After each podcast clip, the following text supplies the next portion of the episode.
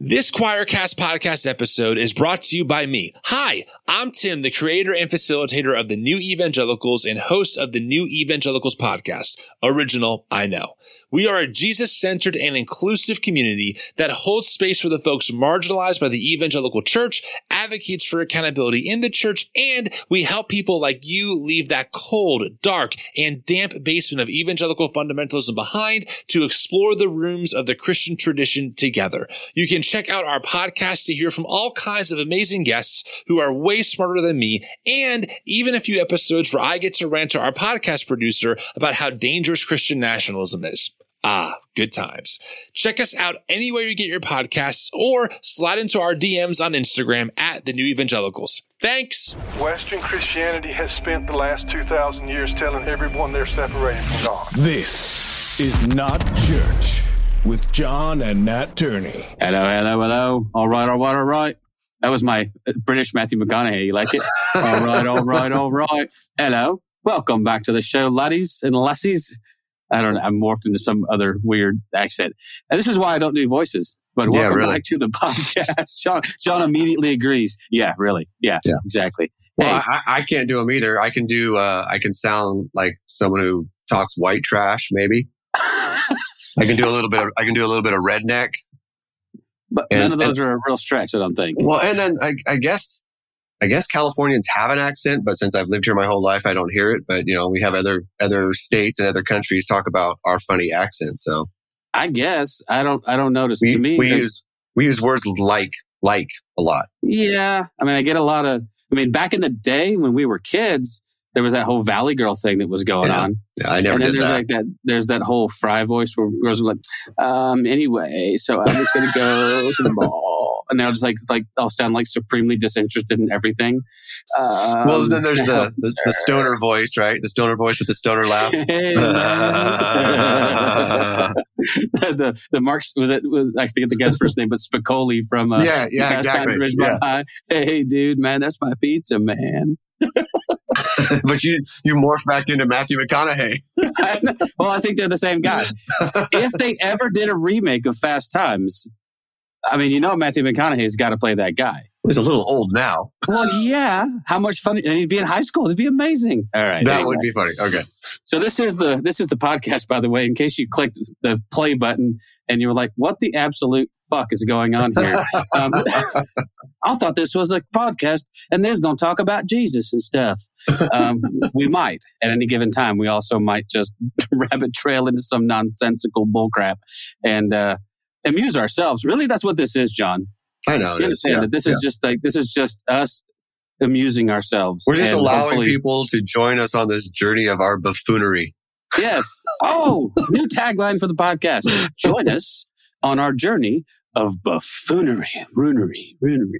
It's going to have a lot of echo at the end. All right. So when we get into, uh, uh, we can start lay, like naming the episodes, you know, for the different parts of the journey yeah. of buffoonery. So Absolutely. episode one, uh, the buffoonery commences in episode one. And uh, it's actually going to go for the whole time because we don't have a guest today. And so do you remember going to uh, Cave Junction with the kids and, you know, yeah. everybody? So stick with me. This is interesting. So we go to these Hold caves on, in people. Oregon. Hold on. We go on. If you, if, if I'm kind of a cave guy, I like exploring caves. Okay, exploring. I like to go to caves that have been explored. Yeah, exactly. Yeah. You're not uh, a spelunker. No, yeah, no, no, no. This is me going into caves that have already been deemed to be pretty safe. I think they're fascinating. Um, but if you ever get a chance to go to the to, to Cave Junction, go to the Oregon Caves, um, they're a little different because they're kind of small. They're not like Carlsbad Caverns that are enormous, right? And so John and I are there with our kids. And I think uh, my wife was there. I'm not sure if, if Greta was there. Yeah, she was there. Um, yep. Okay, Greta was there. And so we start going through this cave. Just preface the story with my wife doesn't like tight spaces. And so there is a place about, I don't know, maybe halfway through the tour. You remember this? Yeah. Where they're like, hey, this is your last chance to leave now, unless, you, or the, otherwise you have to go to the end. And before the guy finished the sentence, Kim was sprinting for the exit. And she was like, peace, I'll see y'all in the coffee shop. Well, I think they also, I think they also said this is the last place. And by the way, it gets narrower from here. It gets narrower and it gets worse. And this is your last chance to get off.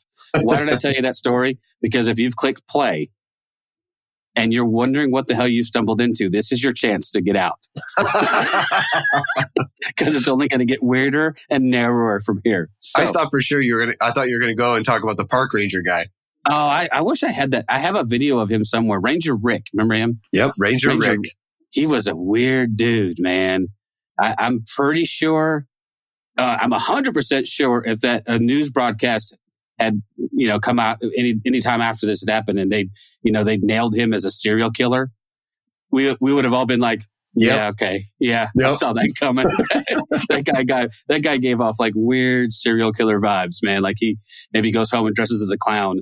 And, well, in uh, that video yeah. that you had, the funny part was like you were trying to video him on the down low, so he yeah, didn't know, he got mad. And, and he caught you, and you said, "No, I'm just taking a picture." And he's like, "Are you videoing me?" He's like, "No, no, like, and let's go deeper in the caves with Ranger Rick." Oh my God. All right, this goes into the list of uh, a very long list, by the way, of just dumb things I've done. But anyway, uh, what we thought we would do today, John and I. By the way, I'm Nat. And uh, John is the other guy on the other side. Say hi, John. Hi, John. All right, just in case we go one episode and don't pull that little shtick out. Right, yeah, exactly. We have to have some consistency. But anyway, what we thought we would do, since it is going to be a new year pretty soon, is we would just have our little year in review. We need theme music. A year in review. A year in review. I don't know about you, but it's been a hell of a year in review. Hey! All of your, yes. all you used like the same like little catchy don't, tune don't for everything. Bring that up? No, no, because catching up with Keith is do do do do. Yeah, you're right, you're right, you're right. I'm, I, I, you're right. It's close. Don't get me wrong. I'm not going to win any awards for creativity or originality. Everything I do is derivative. I was right? going to go down another rabbit trail, but we maybe we should talk about the podcast. We should. So what we thought we would do is we would just talk about the year. Because what a suck! Oh my God. We're going into, I guess this means we're going into year three, uh, calendar year. Yeah, calendar year, yeah. I mean, the so first when we year... we started in twenty twenty. Right. One. twenty twenty-one, in March. In so. March, so about a third of the way through the, you know, yeah. the second quarter of the of that calendar year. Yeah. And we did an end of the year review year almost a year ago today. And really what we kind of focused in on that first uh, year in review was just the utter shock. Yeah, really. You know, well, we talked about, you know, how cool it was to actually get a chance to, um, like our guest list filled up really fast. We got a lot of people that actually agreed to come on the podcast, which was surprising. Right. Kind of talked about our growing pains, right? Yeah. Because there was a lot to learn. We didn't know what we were doing. And, and so there was a lot of that growth that happened in that first, first season, I guess you could call it. But we had a blast. We had some really good stuff. So we want to talk about year two, because we had a full calendar year twenty twenty-two to talk about. Yep. Um, a whole year's worth of a body of content that's out there. And I just, I, I wanted to start off with one of the things that I'm the most proud of. And then we'll go from there. You ready for this? Sure. So go for it. When John and I first started, it was very, I don't want to say haphazard because that's not, that's not right. It wasn't that. But we didn't have a really well-conceived plan, right? Mm-hmm. We had a couple of friends who had podcasts and we were like, man, that's kind of cool. If we were going to do one, I'd do one like that. Right. I like the guest-driven right. um, interview style. I like having people on. I don't think people really want to hear what John and I have to say for a full hour. So, and I just like talking to people. So there's, I think we found out pretty quickly that we're, I think we're fairly good at that, at talking to people and asking, I think, good questions and, yeah.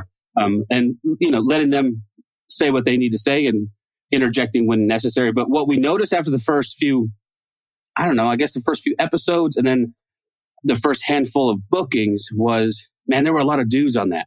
Yeah. Like we were booking a lot of dudes, not just dudes, but white dudes. Right. And, and, and so John and I had a very serious conversation about, man, we have to do better. Like we, it's not that we don't like white dudes. We, hell, we are white dudes. But there are more than enough places to hear the white dude perspective.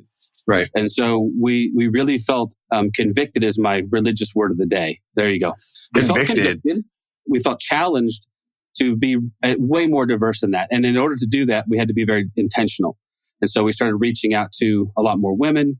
We started reaching out to a lot more people in the L G B T Q I A plus community, uh, reaching out to people of color, reaching out to people with diverse and different backgrounds. And what I found as I was going through our list of, of guests for twenty twenty-two, we did a pretty good job. Yeah, I, I agree. Yeah, I agree.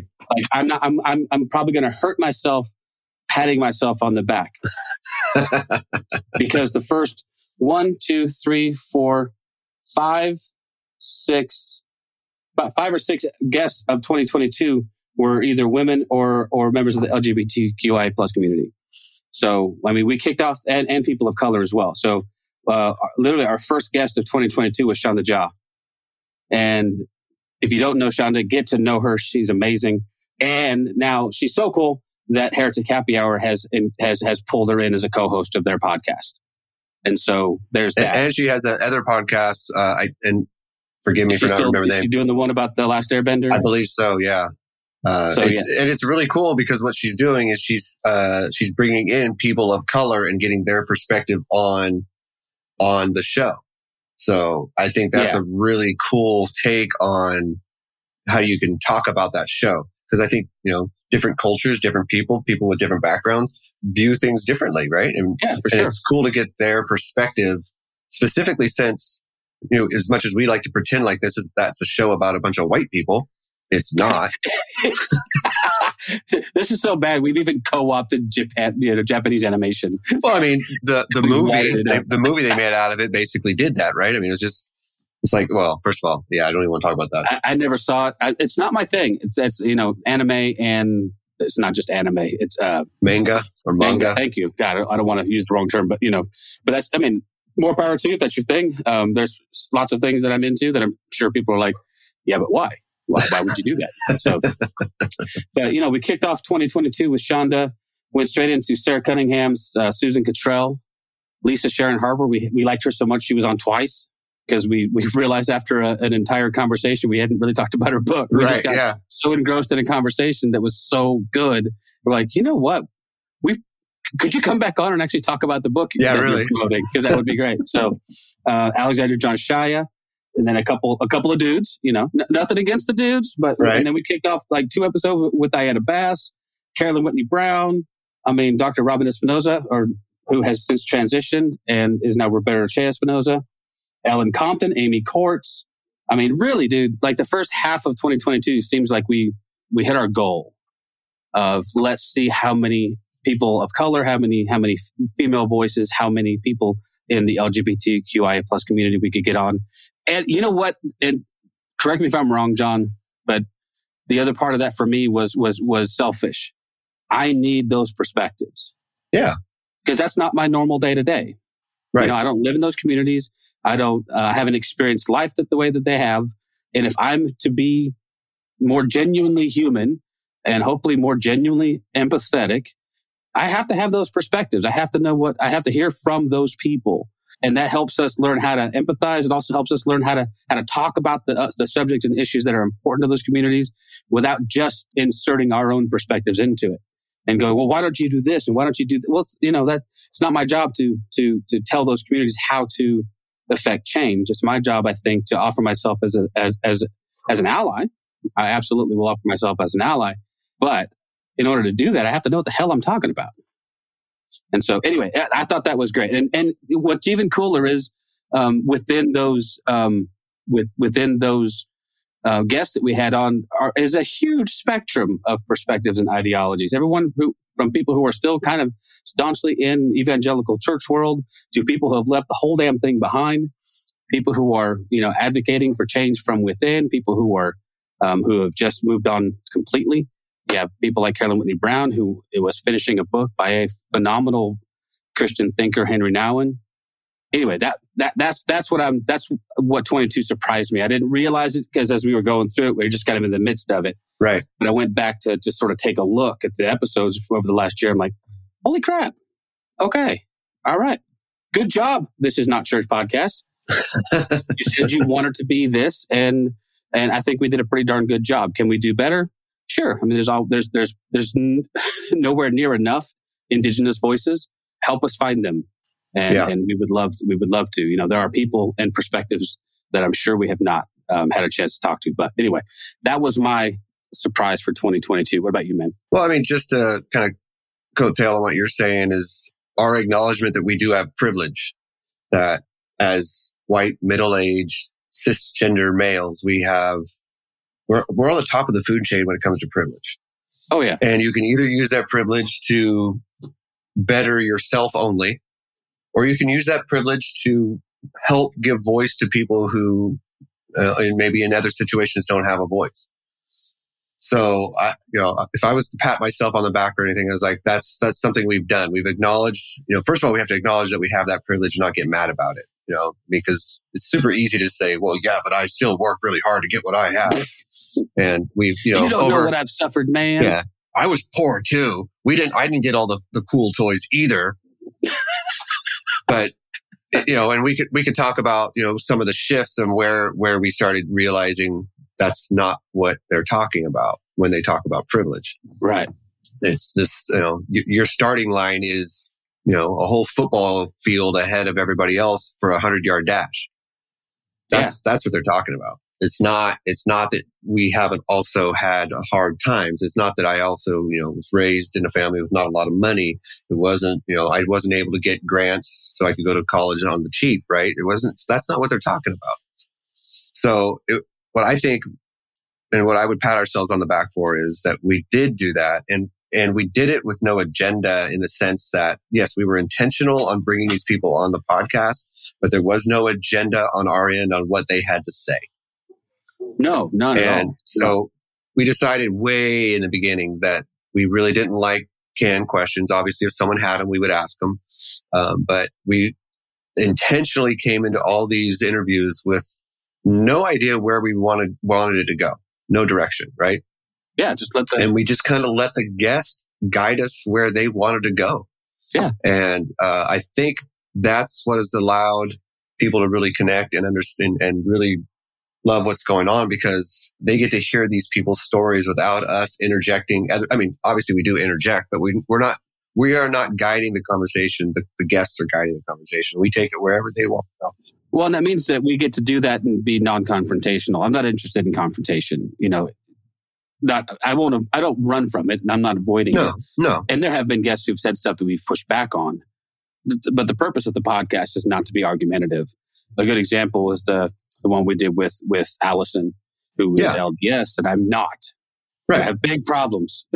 I got big problems with the L D S church, but no bigger than I have with the Catholic Church or the Orthodox Church or the fundamentalist Protestant. You know, the point wasn't to wasn't to to get into the weeds of the theology. It was interesting to see somebody doing some sort of deconstruction work that wasn't a fundamentalist right. Christian. Right. Okay, how do you tackle that inside of that system? Because they're they. Uh, L D S folks, Mormons, can be every bit as fundamentalist as everybody else, but there's also um, a spectrum inside of that organization. That to me was fascinating. I, I, I loved, I loved the fact that I didn't know that until we had her on. All yeah. I knew was she was a, a client of Meg Calvin, who we love, and if Meg says we should talk to her, then hell, we're going to talk to her. And that that little tidbit came out almost accidentally, just because some of the words she used. Yeah, you know, there and, was some language. I'm like, I'm picking up on some. I think she, and then I think at some point she mentioned mentioned the L D S church, and I, right. I had thought maybe she had left the L D S church. Right. That would have been an interesting story. It was way more interesting that she had not left and that she was doing her questioning and her pushing from inside of that organization. Yeah, I was a, that was a, I love that episode. Yeah, for me, it was, uh, with that episode, it was, I, you know, read the book and there were a couple phrases that sounded different to me. You know, not being raised in a Mormon church, being raised in an evangelical Christian church, they weren't so off that I knew what, what it was. But there was a couple, there were a couple phrases that got used kind of a few times in the book, and I'm just like, hmm, that's an interesting way to say that. And then when she, when she basically mentioned that she was L D S, I was like, oh, okay, that makes now sense. All that stuff okay, to click into place, things right? like to click in, and yeah, and and the first thing to do or could easily be, oh, well, here, let's let's talk about how bad the Mormon church is and how crazy they are. Like like the evangelical church doesn't like like hold the corner on crazy, yeah, right? Yeah. But instead it was like, hey, let's let's delve into this for a minute. And and we I think we talked a couple times like we're not making you the poster child for, for the Mormon church. But yeah, yeah. you know, if this is this is interesting. Let's talk about this for a minute. And yeah. uh, she was very open to it, and uh, it was a learning learning experience for me. I'm assuming for you as well. And I'm hopefully for the listeners too. And what it, what it did for, you know, again, for me is like, it's like, damn it. We just have so much more in common than we have differences when we talk to people of different, and I don't want to say different faiths because they are within the Christian faith. I don't want to make it sound like... Yeah, but you and I were raised to think otherwise. Right, yeah. And that's so, so that's one of the that's part of that language, right? That I'm to, trying to... I had to like make a conscious choice to temper what I think I know about the Mormon Church. Right. Based upon all the antagonistic right. propaganda we had received growing up. And so I, I, I, you know, I just, I tried to put that aside to the best of my ability, because most of what you and I had learned about the, that church was, and again, big issues with the church as a, as an organization, as a structure. I have the same pushback against them that I have against every other enormous organization that, that is too authoritarian, that is too controlling of people's lives. Yeah, I'd say any it. system within church, or it doesn't even have to be church. It could be, you know, any other system, but any system that has built itself around secrecy and privacy, right? Right. When once once you get into the upper echelon of whatever, uh, where they uh, you only certain people can get into the inter sanctum, uh, the I my the red flags go up for me anyway, and that could be yeah. in the church, that could be in politics, that could be in you know you know these crazy private clubs that supposedly exist around this country, which is they one exist. is in, one in Santa Rosa. I always forget the name of it though. The Bohemian Bohemian Club, Bohemian Grove. But anyway, there I go down another rabbit hole. Yeah, so that was good cool. on I us. Mean, good on good. us. We can start out by saying, "Hey, I think we did a pretty good job." Uh, fifty-two weeks, but uh, we had more than fifty-two episodes because we did uh, at least two. Uh, we did a couple bonus multi- episodes. Yeah, we did. So we had um, Lisa Sharon Harper on for uh, like a Monday and a Wednesday, and then Diana Bass a, a Monday and a Wednesday. Right. And I think there was another one in there somewhere too, but I, I don't remember off the top of my head right now. But yeah, I mean, it, it's it, it's an interesting group. As I'm going through the list, I'm going, man, there's some there's a very diverse group of people. I mean, you can go you can go back and look at the at the people who really aren't, you know, I wouldn't put them in the, you know, they're Christian authors. Or, you know, they're not trying to write necessarily in that vein. Someone like Will Juwando, who is, you know, writing a book about his experience as a black man in America.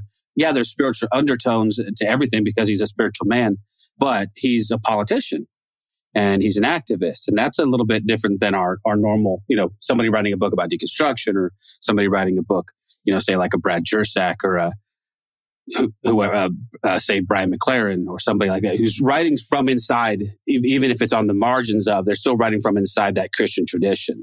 Right. Yeah. You know, so there were some, there were some interesting folks that, that I thought were that were fascinating to talk to. But and then I mean, you know, across the age spectrum, from these young, brilliant people in their twenties, those little boogers who are just so far ahead of the curve, and they're getting their PhDs, and they're like, "What are you doing? How are you so with it?" All the way up to a guy like John Dominic Crossan, who's been doing this forever, and he's eighty years old, and he's still yeah. like pumping out books like they're you know like they're nothing. And so I got to talk to I, I I got to talk to a couple of guys that I would put in my sort of hero category this last year. And John Dominic Crossan is, is absolutely one. And then obviously um, Brian McLaren was another. So getting a chance to, to to pick their brains and talk to them. John Dominic Crossan's episode about his book, Render Unto Caesar, was just revelatory. I mean, just it just took... And, and then to find out on top of it that they're genuinely pretty nice people. I like that. Yeah, but, and I mean, I, I guess we're just... I, I'm going to say that we've just been lucky, right? Um, uh, first of all, I think anyone who's reaching out to a podcast or, or agreeing to come on a podcast, for the most part, I think are going to be wanting to talk about something. But I, every single person we talked to was genuinely a very nice person. Um, uh, some of them I would consider friends now, right? We we got to talk and we ended up talking offline and we connected, you know, through Facebook or whatever. And, you know, now comment on, you know, chat a little bit back and forth on a fairly regular basis, and people that, you know, if it wasn't for this podcast, I would have never met. Yeah, for sure. So, I mean, that's another big, I mean, plus for me, it's just a friend circle that's growing and including people who are, you know, willing to ask hard questions and wanting to talk about how we can be, become better human beings and work together to become a better uh, species. Uh, I mean, we had, you know, someone is like, uh, Katie Walter Anthony, right? Uh, I believe, did I get her yeah, name right? Yeah, you're right. Uh, yeah, with the uh, talking about the, yeah, talking about you know the the emissions. What's the what's climate the, methane methane emissions yeah, within climate, climate change? And, and and she brought a uh, a Christian perspective to that, right? Which I think a lot of uh, you know a lot of people kind of cringe at when they're like, oh, the scientist is a Christian. I mean, I mean, how serious do they take their their their work then, because they don't they just think that God's going to take care of everything. And I thought she did a really good job of you know, marrying the two and uh, being willing to talk about climate change and how this how these emissions are increasing and and the, and the potential dangers of what could happen, right? But at the same time, talking about faith. So I thought that was really cool. So we're we're we're about halfway up, halfway through this episode, right? I did, would, you, I, did you want to drop a bomb halfway through? No, I was uh, I was just trying to figure out where we are. And, oh, uh, where where yeah. we are is in the ether somewhere. Yeah, um, about to make a big announcement. Yeah, John, right. I'm, I am not quitting the podcast. There we go. Boom. All right, there boom, it boom, is. Boom. Well, I mean, we doing it. You can fire me if you want to, but yeah, but you're like really fire me. I, I don't I don't get paid. What am I getting fired for? Ooh, think of all the. Uh, Uh, I, that, okay, so if we talk about things that have surprised us too, uh, how much I've enjoyed this has been a surprise. I kind of did this, and you know this. I mean, this was uh, this was your vision and your your thing, and and I was like, okay, sure. I, I you know I wasn't unexcited about it, but it wasn't something that I had like some kind of fire burning in my belly. It's, I need to have a podcast, and I'm just I'm just pleasantly surprised at how much fun it is. Like yeah. it's it's just good, you know. There is an announcement that we can make, and it's not. I mean, it's, it's an announcement that's happened a while back, but it's one of the things that happened in twenty twenty-two was that our friends Matt Distefano and Keith Giles purchased Choir Publishing, right? And so they are now the owners of that publishing house and are taking it to the next level, which I think is amazing. If you have been a, a follower of the podcast at all, you know we have um, a good relationship with Choir. John is already a published author with Choir through uh, Parenting Deconstructed.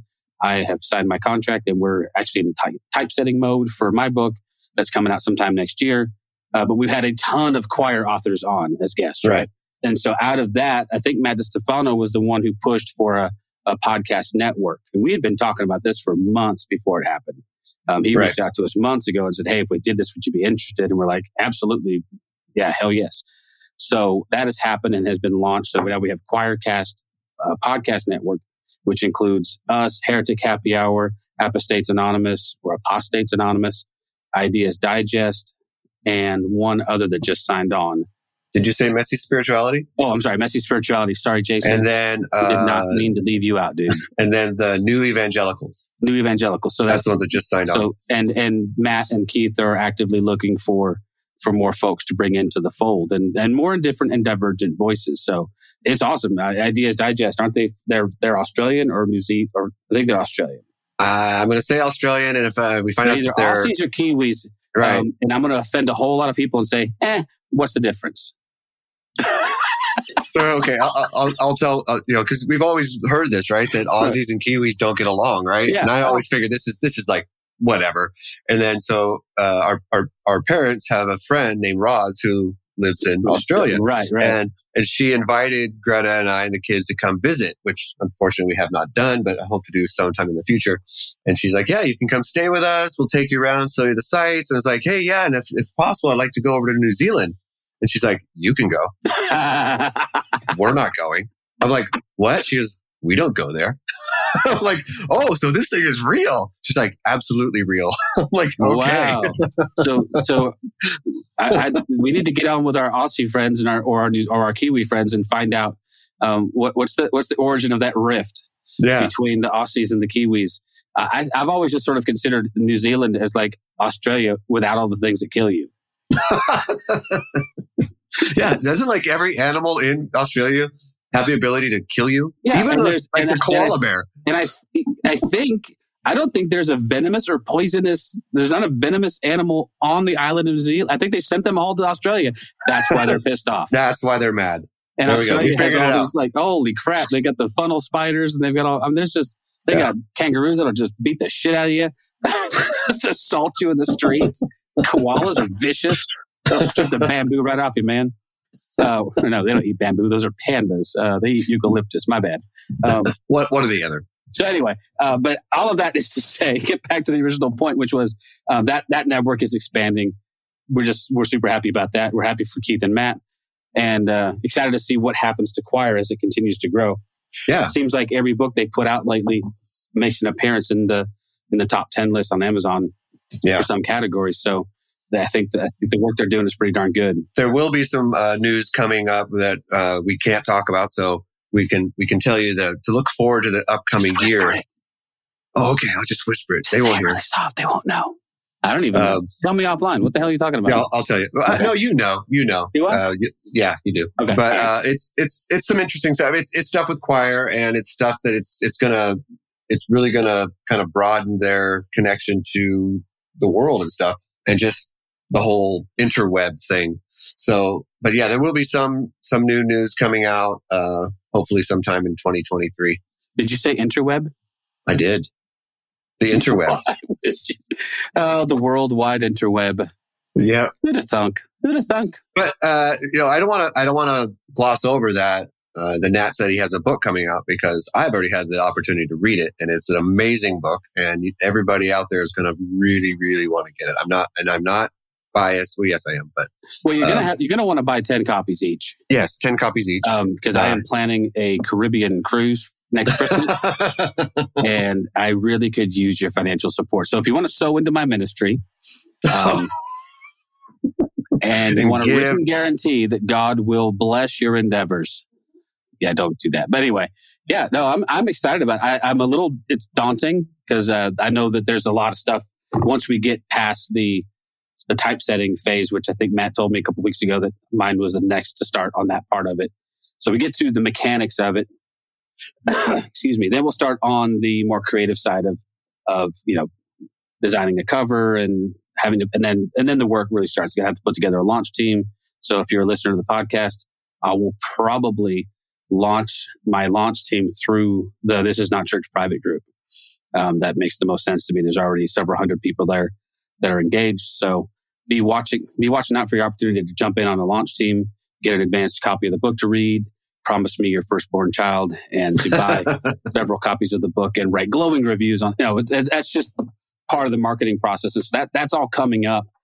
So right now I'm just kind of in wait mode to see when that's going to happen. But yeah, it's exciting, man. And then I did, um, I have agreed to write a chapter for, for another upcoming book of Matt Distefano's that John's already written his chapter for. So hopefully, yeah, hopefully we can get that book done in twenty twenty-three too. Cause I think everyone, well, Yeah, I don't want to say what it's about because yeah. Matt hasn't yet said what it's about or made right. any public declarations about it. But suffice it to say, it will be different.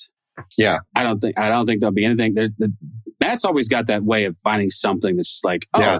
I hadn't thought of that. Okay, so there's a there's there's some cool stuff coming. So, and then you know some other writing projects that, that hopefully John and I will kick off in the next year, but. You know, as time permits and as, you know, jobs and children and grandchildren permit and all the other stuff that's happening in our yeah. lives. So, you know. That's the other thing that happened for you. You are grandfather third the, time around. For the third time. It, yeah, he, the little booger all, uh, showed up on December sixteenth and proceeded to scare the hell out of everybody. So that was fun. He was he was fairly premature and we knew that he would be. And then he spent about a week in the hospital. So... How how premature? I mean, I, I don't think I even know this. He was uh, almost a month premature. Oh, okay. I yeah. I figured because it was almost was it almost planned? It, it was. Or was it? It was one hundred percent planned, but because Elena's, so my daughter's health is pretty tenuous. She has issues with her. She has respiratory issues, and so the doctor didn't want her to go to full term for her health. Got it. So the larger that baby got, the the more difficult her her breathing was getting.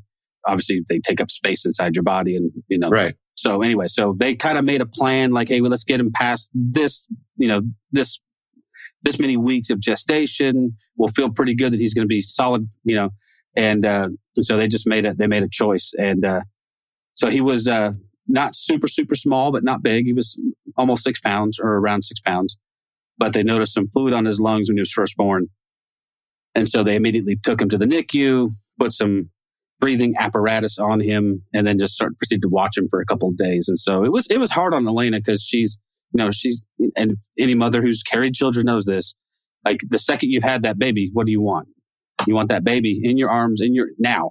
And she couldn't even see him for several hours. But and then a couple of days later, they airlifted him to a children's hospital in Fort Worth so they could get a little bit better care. And uh, we came home on Christmas Eve. So. You know, all, all is well. You know, there were it, it, it's an it's an interesting it's an interesting place to be. You know, because on the one hand, you know, it's it's hard. You know, But there's some perspective there as we're sitting in the, the, the N I C U of the children's hospital, looking at families who have been in that hospital for months and who aren't going home anytime soon. Um, yeah, whose babies it's, it's... are really struggling and who are, you know, I have a friend of mine right now named Rita, and her grand, her, her, her latest, her latest grandchild um, has been in the hospital for a month. He was born at wow. twenty-six weeks, and wow. uh, he was teeny tiny. And they just, I think, last maybe a couple of days ago, were able to hold him for the first time. So, you know, as as difficult as all of this was, it was like, okay, right. kept having to, you know, have to be that guy with my daughter going, okay, I know this stinks, and you're entitled, you know, to all of that, but you're not going through that. Yeah, I mean, it's for good or for bad. You know, you and I both have this perspective, right? So the first thing would be because of issues with our, you know, with with our children and being, you know, sitting in I C Us. The last thing we would want for any of our kids is to have a kid in the I C U, right? It's, it's because yeah, it's terrible. You know, unfortunately, we have that perspective, right? Uh, my wife and I also had the same kind of, for lack of a better phrase, come to Jesus moment. When we lo- were looking around us and we're like, okay, that family's not coming home with their child. That family is going to be in here for six months. And we're in here for about a week. And then we get to go home. And yes, that week was tough. Yeah. And hard, right? Well, and we did it, yeah. And we did it multiple times. It wasn't just like a one and done. We did this six times. And each time you came with the risk of, you know, this could be the one that doesn't work, right? And, uh, but, you know, we're sitting, we're sitting next to a, a kid in the I C U had, who had tried to take her own life. And, uh, now they're like looking for a new liver. And uh, if they can't find a liver for this child, the child might not come out of the hospital, or, you know. Honestly, you know, now looking back, I think one, and I don't, I, I actually have to ask my wife about this. I actually think that we were sitting next to someone on an ECMO machine, actually. Oh, wow. Because, uh, or something very, very similar that was pulling all the blood out. And so there was, you can, you can tell me if this sounds right. Uh, there was a doc or a nurse that her job was basically to sit and watch the, the, yeah, it's called the a, tubes. Perf- a perfusionist. And they were looking for air in the line, right? Mm-hmm. Constantly. Uh, Yeah, so that was literally someone, and that was their job. They were sitting at the side of the bed or at the end, I think, actually. Yep. I don't remember exactly. So that machine, that, and, that machine would sit at the end of the bed. There's one yeah. highly trained nurse whose job it is to watch that machine. And they would come in at all hours of the day and night. In the middle of the night, they would come in with a flashlight. Yeah. And they would run that flashlight up and down the tubes because they're clear cannulas that carry the blood to and from the body. Yeah. And, uh, and she was constantly... Uh, Elena was on that machine for months.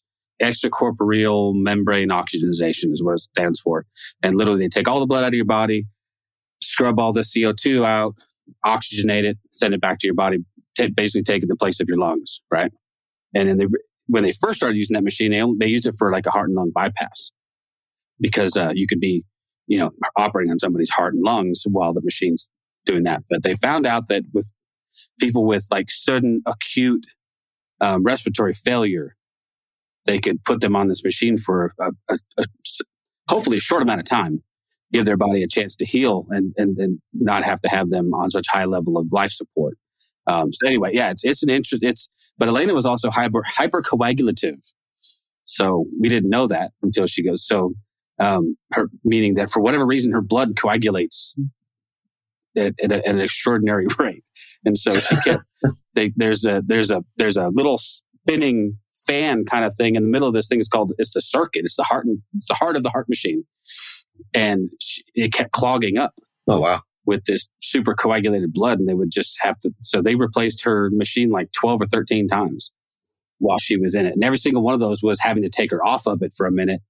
Oh, it was, heart- anyway, yeah, heartbreaking. Yeah. yeah. So. But yeah, I mean, just all that to say that you and I and other people were not singular in this, but, you know, having that perspective and then watching your own child go through something like that, it's, it's heart-wrenching. But at the same time, you have a perspective where you can say, hey, I know this sucks and it's tough, but, you know, as a family, as a unit, we're going to get through this.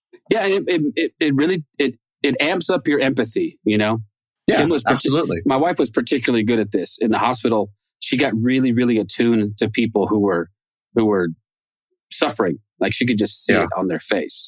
Like, you know yeah. what I mean? Like, like, like, like that kind of, per- someone suffering recognizes somebody else's suffering pretty easily. Yeah. And so she was, um, she tried to turn a lot of her energies towards being encouraging to the other people in the hospital. You know, there were people coming in and out all the time. And, uh, where I, it's tough. Yeah. yeah. Yeah. Where I noticed that was in the cafeteria. Yeah, for it sure. It was like, for some reason, it was almost like, even more so than say like the, uh, I know most, most hospitals have a place where you can go pray. I don't, um, yeah, chapel. I'm, yeah, chapel. Thank you. Uh, but I don't know. It almost like the, the cafeteria was your place to, to get, you had permission to kind of like show your true face. Well, in the, up in the halls of the hospital, you got to be brave, man. I mean, you, you, you, you put on that persona for the person you're caring for. Right. You know, and then you walk out the door and you fall apart. Right. Are you? So that was, that was where, you know, Grant and I would like, there weren't a lot of words. It was just a lot of staring. Yeah. But a lot and of like, like looking around. Like knowing looks like between people, right? Did you get oh, that? Oh, yeah, yeah. Where you look yep. across and kind of go, you'd make eye contact and go, yeah, I know. Well, because not only did you see him in the cafeteria, you saw him in the, you saw him in the halls, you saw him in the room, you saw him sitting next to a child. And then you're, you know, so over days, you start to recognize the people who are there for a while, right? That they haven't come and, they haven't come and gone in a day, right? And then you start recognizing the ones that are there long term. And then you're like, oh, okay. And then, yeah, it's like just like a little nod, like, yeah, um, hope, you know, and it's almost like you're like, hope today is better for you. Yeah. You know, but anyway, I don't want to make this whole thing negative. You know, I actually, I mean, I actually wrote a little bit about that in the book because that, that whole fiasco for us happened like in the beginning of my deconstruction. And so I'm already like, I'm already tearing some stuff down. And I was in a place at that moment where I'm like, I don't know what I think about these things. And really top of the list was, I don't know what to think about prayer. And at that point, I don't even know how to do it. I don't know. I'm not even sure that it's, that it's worthwhile to do it. And so I had some very honest conversations with God that were borderline profane. It sounded more like, what the fuck are you doing? You know, and, and it, and it did kind of put some of the final nails in the coffin of, of some of the, you know, prosperity gospel, word of faith guys, the name it and claim it dudes who were just like, well, if you just have enough faith and you just proclaim what you, well, the, well, okay, tell that to the people suffering in the hospital, losing children. Yeah. Tell that right. to the people who are bearing loved ones. I mean, it, it's, a, it's, it's, it's tired, you know? And so I don't recommend deconstructing in the middle of a crisis, but we were already well on the way through the deconstruction when the crises happened. But, but there was, I don't know. I guess there there was some peace found in, in my, I guess my understanding of suffering now is more more along the lines of of of that co-suffering love of God. You know, like I don't feel I, I feel like I fall more in line with like a guy like Thomas Ord or Mark Harris, who like I don't I don't see the intervening hand of God, you know, taking you know jumping into human affairs, but I do sense the presence of God through all of that. So. And I'm sure that's, that's, and that's still something that if you did, if you ask me today what I'm the most unsure of, it's that whole thing because there's no way to be sure of it. You know, I can, I can, I can find places of theological, not certainty, but you know what I mean? I can argue a theological point. I can, cause they're very, cause they're all very hypothetical anyway. Well, and then on top of that, there, you know, there's, you know, I'm not talking about anything on like the televangelist shows or anything like that, but there's, there's some pretty well documented cases where people have miraculously recovered sure, from something, absolutely. Right? And is it because of prayer? Is it because God chose to intervene? Or is it because something scientifically worked better for that person because of something in their genetics? And because we don't know, we don't know, right? But yeah, I mean, uh, far- and I think both sides uh, have a problem with, you know, with issues that they think they have the answer to, right? And so anyone else who comes up with a different option of how that might have worked is just it's just not true. Yeah. I was I mean I, I don't and I and I listen, I never want to be in a position to poo-poo somebody's faith, right? Um right. Or to um cast aspersions on their life experiences. I have lots of people who have experienced stuff they will swear to it to the day they die. Okay, that's great. I, I'm not I am not here to poke holes in that. And I you know, I firmly I, I mean I've seen stuff I've seen stuff I thought was miraculous. And maybe it was. My only issue with that, and I'm sure I, I'm sure the Mark Harris's of the world and the Thomas J. Ords of the world would would agree that that still leaves a problem because that that puts God into the arbitrary category.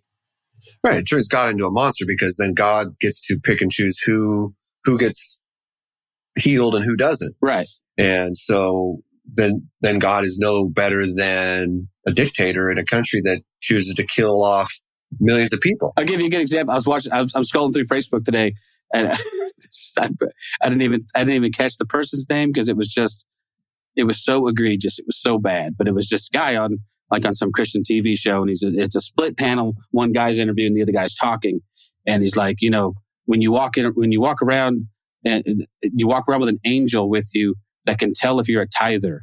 Oh, jeez. And, so like, so oh you, and the guy the guy next to him's like, yeah, yeah. And he's like, so when you walk into that tire store, and, it, and and that angel's like, man, that's tithe money that's coming in. That's circumcised money, he called it. Uh, apparently, oh, we're, cutting the ten, we're cutting the tip off our money now. So you, come in, you come in that tire store with your circumcised money, with your tithe money. And, you know, maybe that guy goes in the back to find you a set of tires, and he, and he reaches up for a tire for your car, and he, he feels, and there's, oh, there's a blemish in that tire. He doesn't know why he noticed it. He doesn't know. He just knows he skips to the next one, and he gives you that one because that other one was going to blow it on the highway and kill you because you bought it with tithe money. With circum, I'm like, first of all, that's lunacy. All right. Right. Just on his, come on, people. Seriously. Second of all, um, to hell with the person who bought the tire that was messed up because they weren't they weren't using that tithe, that circumcised money. See, when you only give ninety percent, I don't even know how to, I'm not even sure. I have to hear more about his concept of circumcised money. Um, I did feel like I should go into my wallet and just start taking scissors to ten percent of each of, you know, hey, this is, this here's, what's, why is this bill short? It's been, there you go. It's been circumcised. That's a good idea. No, let's start. Yeah, they they want they want ten.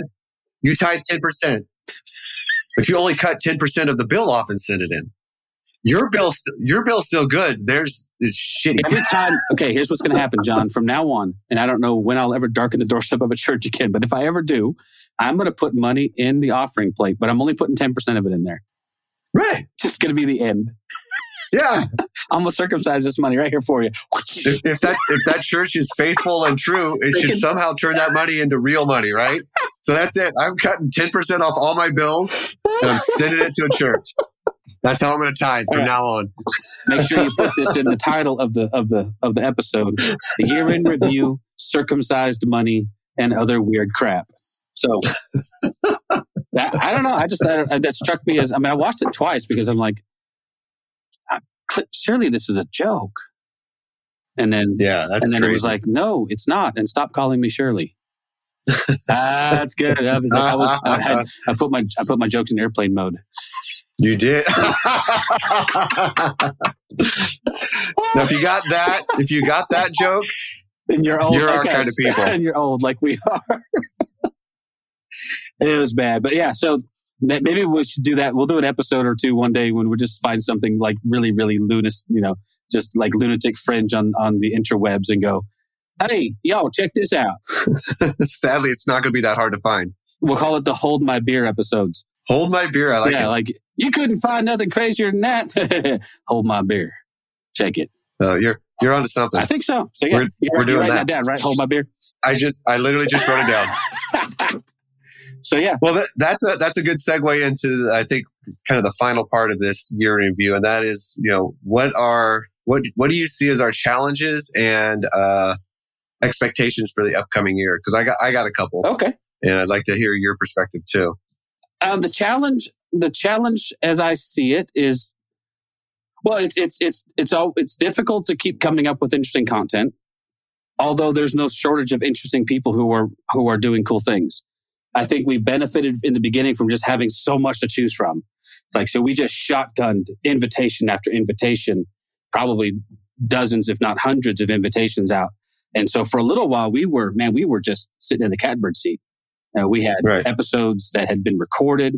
We had episodes ready to release. We were probably three months out on lots of yeah. stuff. Uh, now we're to the point, now, now part of that has been complicated by me um, having to go back to work and my time becoming more limited.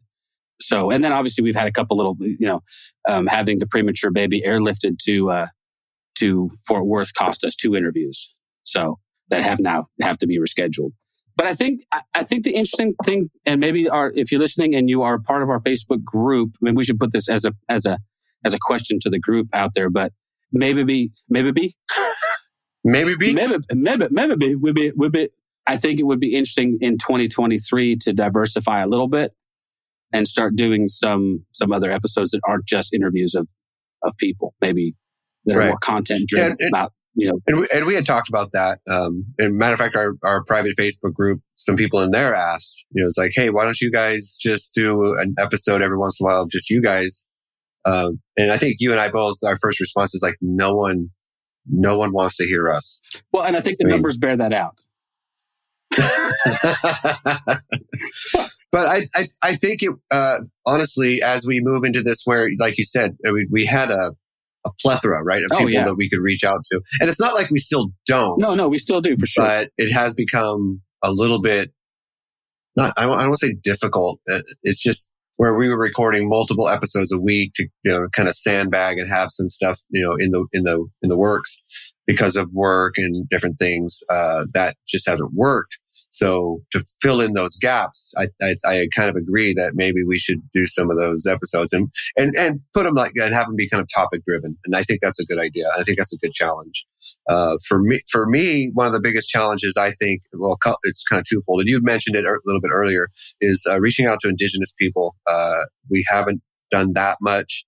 And I think as we step into each one of these ideas, right, and reaching out to people who don't look like us, right, and have different backgrounds than us. There's a, and rightly so. Don't I, I don't take this as a negative. There's there's a hurdle we have to get over, and that is why the hell should they trust two old white guys? Yeah, no, right? For sure. So we saw that, you know, when we were reaching out to women, a little bit of hesitancy about wanting to come on a podcast with two guys who look like us, you know, and questioning, you know, what you know what's what's our agenda here.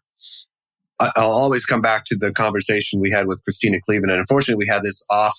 off the air or not before recording because I had read her book and I was like, wow, it was a really, bu- really good book. I, I absolutely loved it. It was a little hard to get through. She's like, it wasn't written for you. Yeah, exactly. You know, and two years ago, I would have been like, what the hell are you talking about? But now I was like, no, no, you're right. It wasn't, it wasn't written for me. Yeah. And, and, and the beautiful thing is that doesn't mean you can't get anything out of it. It just right. means yeah. you weren't the primary audience for that. Right. And so, and I, you know, I, I, I can't wait to talk to Rachel Luna because that I'm, I'm I'm part of the way through her book, Permission to Offend, and that, because that's kind of that deal, right? Of like, listen, I'm going to say some things that are going to be uncomfortable for you to hear, and and we've had that conversation with a handful of people, especially this last year. We have talked about like getting over getting over being uncomfortable, you know, embracing right. the fact that if if you're going to experience any kind of change at all, it's going to necessarily come with some discomfort. Yeah, because it's going to challenge some things about you that either you were unaware of, which is always, you know, it's, it's always a little disconcerting when when other people see things in you that you don't see. It's going to challenge your certainties. It's gonna it's gonna challenge all of your assumptions. So I'm, but but I'm to the point now where I, I would much rather have those conversations. It is striking to me that I'm less uncomfortable. How's this for a weird one? I'm less uncomfortable talking about race, and I'm less uncomfortable talking about, say, feminist topics, and I still get weirded out talking about sex. Well, I think we had, I, I don't remember who we talked to this about, but... Uh, well, with with Kate Ott, with um, who was the one that wrote the book on purity culture? Uh, Linda Linda K. Klein? Klein, yeah. So when those books, when those when those topics veer not in the sort of sort of abstract way talking about sex and maybe gender identity and sexual politics and stuff like that, but when they get when they actually get into, um, say, sex robots and you know sexual and, and you know and she had some amazing points about sexual ethics and um and and even when we talked about purity culture to some to some extent, I did feel I'm like, ooh, those are some places where I still, you know what I mean, I still feel myself like like hedging my hedging my words quite a bit more, or because those are places that are, I think, more deeply ingrained in us to be um to be awkward about. Yeah, and it's, I mean, from a very young age, we were told that this is super taboo and you don't talk about this. You talk about this maybe, you know, you, you don't talk about it till you get married. And then you and your wife talk about it in the privacy of your bedroom or whatever, I guess. But if you don't talk about it prior to that, how the fuck are you guys going to talk about it in the privacy? It's like, okay, so here we are. We're married and we're sitting in this room and we're supposed to have like sex talk, and you're like, I don't even know what we're supposed to talk yeah, about. I don't. I mean, so yeah, it becomes super awkward. And then, then you want to talk about it in the public, and everyone's, and you're like, no, you don't, you don't, you don't talk about this yeah. in the public. you, you never bring this up in public. What are you talking about? And then again, it's a, you know, I watch the generations after us, right? And they become more comfortable with, with these hard questions. And it's hard and also so amazingly freeing at the same time to have conversations with, you know, you know, people like my children's age. Oh yeah. Who, yeah. uh, They they call out bullshit when they see bullshit. So when they see racist, uh, you know, where in the past we might have like like, well, that's that's bad, but we're not going to really call anybody out on it. You know, my kids' generations are gonna, they're going to call people out. They're like, that's that's freaking racist yeah. what you just said. Yeah. And so I've taken a lot of ownership of being able to step into that kind of mode when I see bad shit happen. I'm I'm more willing to say, hey, we can't talk like this, right? So, and I I'm really encouraged by the the younger generations that are coming past us who are. It's not even an issue for them. It's like they just call out, they call out bullshit when they, when they see it. And it's, it's amazing. So that's awesome. Um, the other challenge I see that we need is, uh, we need to start reaching out to people of different faiths. And again, I, I, it's going to be hard and it's going to have to be intentional because again, why, why would anybody say, yeah, you know, why, why, yeah, why would you? Why would I come on? Yeah. I, I have an in with a guy that I think we can get on the show. So, okay. um, a good friend of Brad Jersak's, who is a well-known Muslim peace activist. Um, That'd be cool. That'd his, be great. His name is Safi, Safi Koskas. And I, I follow him on Facebook. The man loves Jesus. Like it's, it's, yeah. it's, it's an amazing thing. So he's this guy trying to bridge the gap, bridge the gap between Christians and Muslims in particular, because, you know, Jesus figures prominently inside of Islam, you know? Right. And so, Anyway, so yeah, he'd be a good guy to talk to. It'd be a good first step into that community. The other, the other people, the other person we could reach out to, and we, this sounds more like a planning session now, but Mercy Aiken has offered to put us in touch with, um, Palestinians. We yeah. need to take her up on that. So we need to talk to some folks who, yeah. who are, who are living in that world and, and, you know, walking through that minefield metaphorically and literally right. sometimes. Um, yeah, exactly. Talking about, you know, those two worlds coming together. So yeah, I, I think that's a good goal for ourselves for the year. Uh, see how much more diverse we can get in our guest list, and see, you know, we've been we've been very fortunate that, you know, through John's efforts in particular, um, we've gotten some pretty good relationships with publishers to to the point now where we are getting uh, requests and books unsolicited at times for guests. So John will get a book or someone reaching out to him going, "Hey, we got a book coming out. We'd like you to interview him." So that's gratifying. You know, that to me that means number one, it means um, they think people are listening. Um, but also that they, they feel safe, that this would be a good place for their for their authors to go and promote their work, um, knowing that they will be they'll be respected, and their points of view will be shared without you know you know without a bunch of garbage. Yeah, I, I, the one that you know that stands out. I mean, it's it's. I mean, I just got one a couple days ago, so um, I'm working with a, a publicist on that one right now. But the one that really sticks out for me as like, okay, this is cool, is. Uh, And we already knew, and I already planned to reach out to him anyway, but Pete Enns has a book coming out, I believe in February. Yeah. February or March, I can't remember. And before I could even reach out to him, his publicist reached out to us and said, "Hey, do you want to copy this book? And when can he be on the podcast?" Awesome. Yeah. I'm like, okay. So, yeah, he- I mean, people people are noticing um, that we... We're trying to do something, I don't want to say different, because I don't know how different we are. Uh, I, I think we are. I think... But I mean, there's, I, I was just looking because I was, we were talking about, you know, and it's, I, I hate patting ourselves on the back. Do I don't, it, I really do don't like review. it, Pat it. But, um, you know, there's a place where you can kind of see where you rank, right? So we are now in the top five percent of all podcasts worldwide, which, and then they give you kind of a, a list here of how many podcasts there are. There's millions. Uh, approximately. There's, uh, and this is, uh, we're the top five percent of over three million podcasts, right? So, Uh, and obviously there's people, and we can name a bunch of podcasts that are in the top one percent that we know. Um, so there, there's a, there's a goal still, but, um, just to know that we're, you know, that we're, that, and, and I think one of the reasons why we're doing well is one of the things that we discussed is, uh, we just have to be super consistent. We have to have, uh, we have to be open and honest. And, uh, when we don't know something, to admit that we don't know, admit when we make mistakes. And have no agenda, and let let the let the podcast go where it goes organically. Well, you know, and, and here's our here's our other tagline, John. You ready? They they they come for the guests, but they stay for the comedy. You're not wrong. No, there is something to be said for some for chemistry. I've, I've listened. You know, um, you're good at you're you're good at what you do. You know, and uh, and I feel like you and I together are are are entertaining, if nothing else. Um, I have I have. We are the we are the new uh, like Lewis and Martin or uh, sure, Abbott and Costello. Sure, oh, or, sure. Name Laurel and Hardy. I'd get to be the fat guy again. Yeah. One too. Thanks. Hey, I'm the straight man. I'm the one that has to like uh, just like. Try to try to like uh, drive your jokes in a in a in a way that's like you just set me up. Like yeah, you set me up, but I knock them down. And...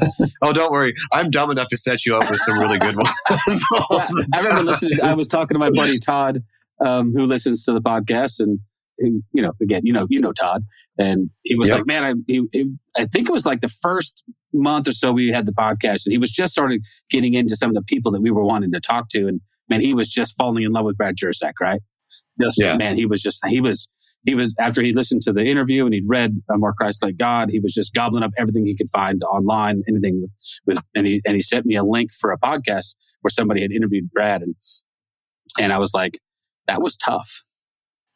Like, yeah. that was a hard one. I don't, I'm, I'm like, like, uh, yeah, you have to work pretty hard to be, to make Brad not interesting. So...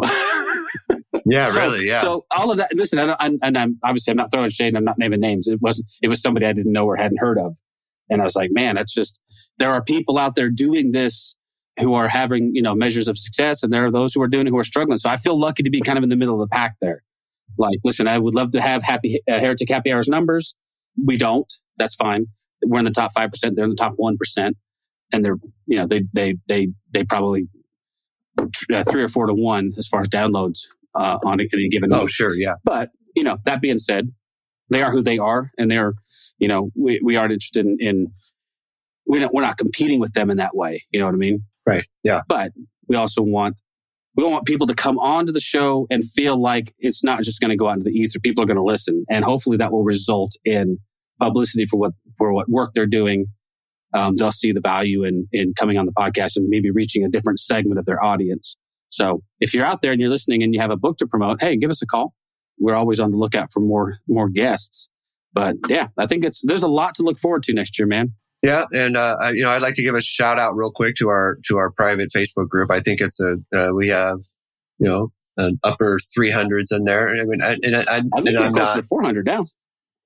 Are I we? Think so. But at the same time, I mean, I'm yeah, I know that other you know there's other private Facebook groups that have it that are in the thousands, right?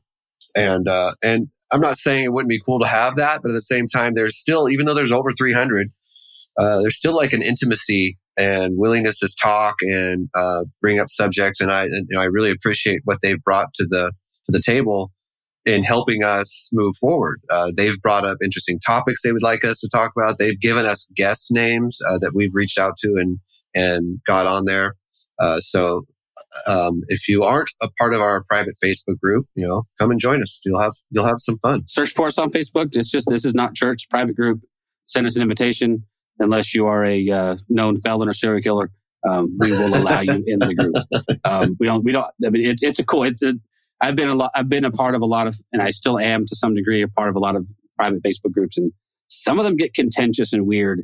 Some of them have to. Yeah. Some of them have to be, you know. You have to have administrators who, you know, man, they have to run roughshod over people that haven't.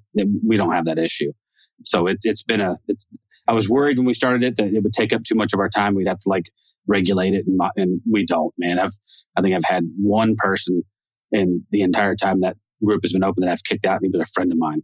So, hey, you come in here, show your ass, act like act a fool. Be mean to people, you're going to get the boot, man. That's just that's, that was pretty much the only rule, wasn't it? Just hey, just yeah, you know, just, just be don't nice. Be a dick, and you can pretty yeah. much say what you want and do what you want. Just you know, be respectful. Yeah, and uh, yeah. Other than that, stick around. So yeah, I'm I'm excited, man. The private group is cool. We also want to give a shout out to our editor, man, because uh, oh yeah, Eric does a bang up job and has made us sound like we know what we're doing when oftentimes we really, really don't. um, we're also very thankful for um, for Quoir, for Matt, and for Keith, yep. and for Ralph, yep. who you know was was was the owner of Quoir uh, in the beginning, and he's still connected somehow. I know he's still doing artwork and stuff. I think he's still helping. Yeah, covers. yeah, he still is. So yeah. Ralph, Ralph Paulian, I mean, man, in the very beginning when we were literally nothing and nobody, Ralph was Ralph was on board with with helping us and yep. connecting us with authors. And yep. um, so Ralph's a good dude, man. So yeah, we have uh, excellent relationships with people who are just genuinely good people, man. So, yeah. We're glad that you guys stuck with us through twenty twenty-two. Uh, Happy New Year. When you, by the time you listen to it, it will be twenty twenty-three. Yeah. And we can all be like, damn, we made it. We made it to another year. Woo-hoo, we survived. We, did, we went a whole hour and didn't even really talk about politics. I, I call that a win. That is a win. Um, but let me just stop and end with this. Screw you, Donald Trump. I'm kidding. Fuck, fuck Trump. No, no, truck thump. Truck thump. Um, if he comes back in twenty twenty-four, um, yeah, I'm not sure I'm going to stay. I already have my visa uh, working out. I'm gonna, I'm moving yeah, to mine's, Canada. Mine's maxed. Oh, different visa. Uh, um, yeah, I don't know, man. You know how hard it is to get a work... Yeah, okay, now, hold on. I'm, I'm not, not, not going to go down. How hard it is to get a work visa in Canada right now. yeah, yeah. Trust me, I know. It's not easy. All right, man. Have a good one. Peace. All right. Until next time. Do, do, do, do. Year in review. See, now I just stole the cute stuff. You just did it. You just did it. Thank you for listening to This Is Not Church. Be sure to rate and review the podcast on your platform of choice. If you would like to partner with us, visit patreon.com slash This Is Not Church, where you will receive exclusive content such as early access to episodes, videos of upcoming episodes, and live Q and A sessions. Be sure to check out our Facebook group or follow us on Twitter and Instagram. All the links are in the show notes. We'll be back soon with another episode.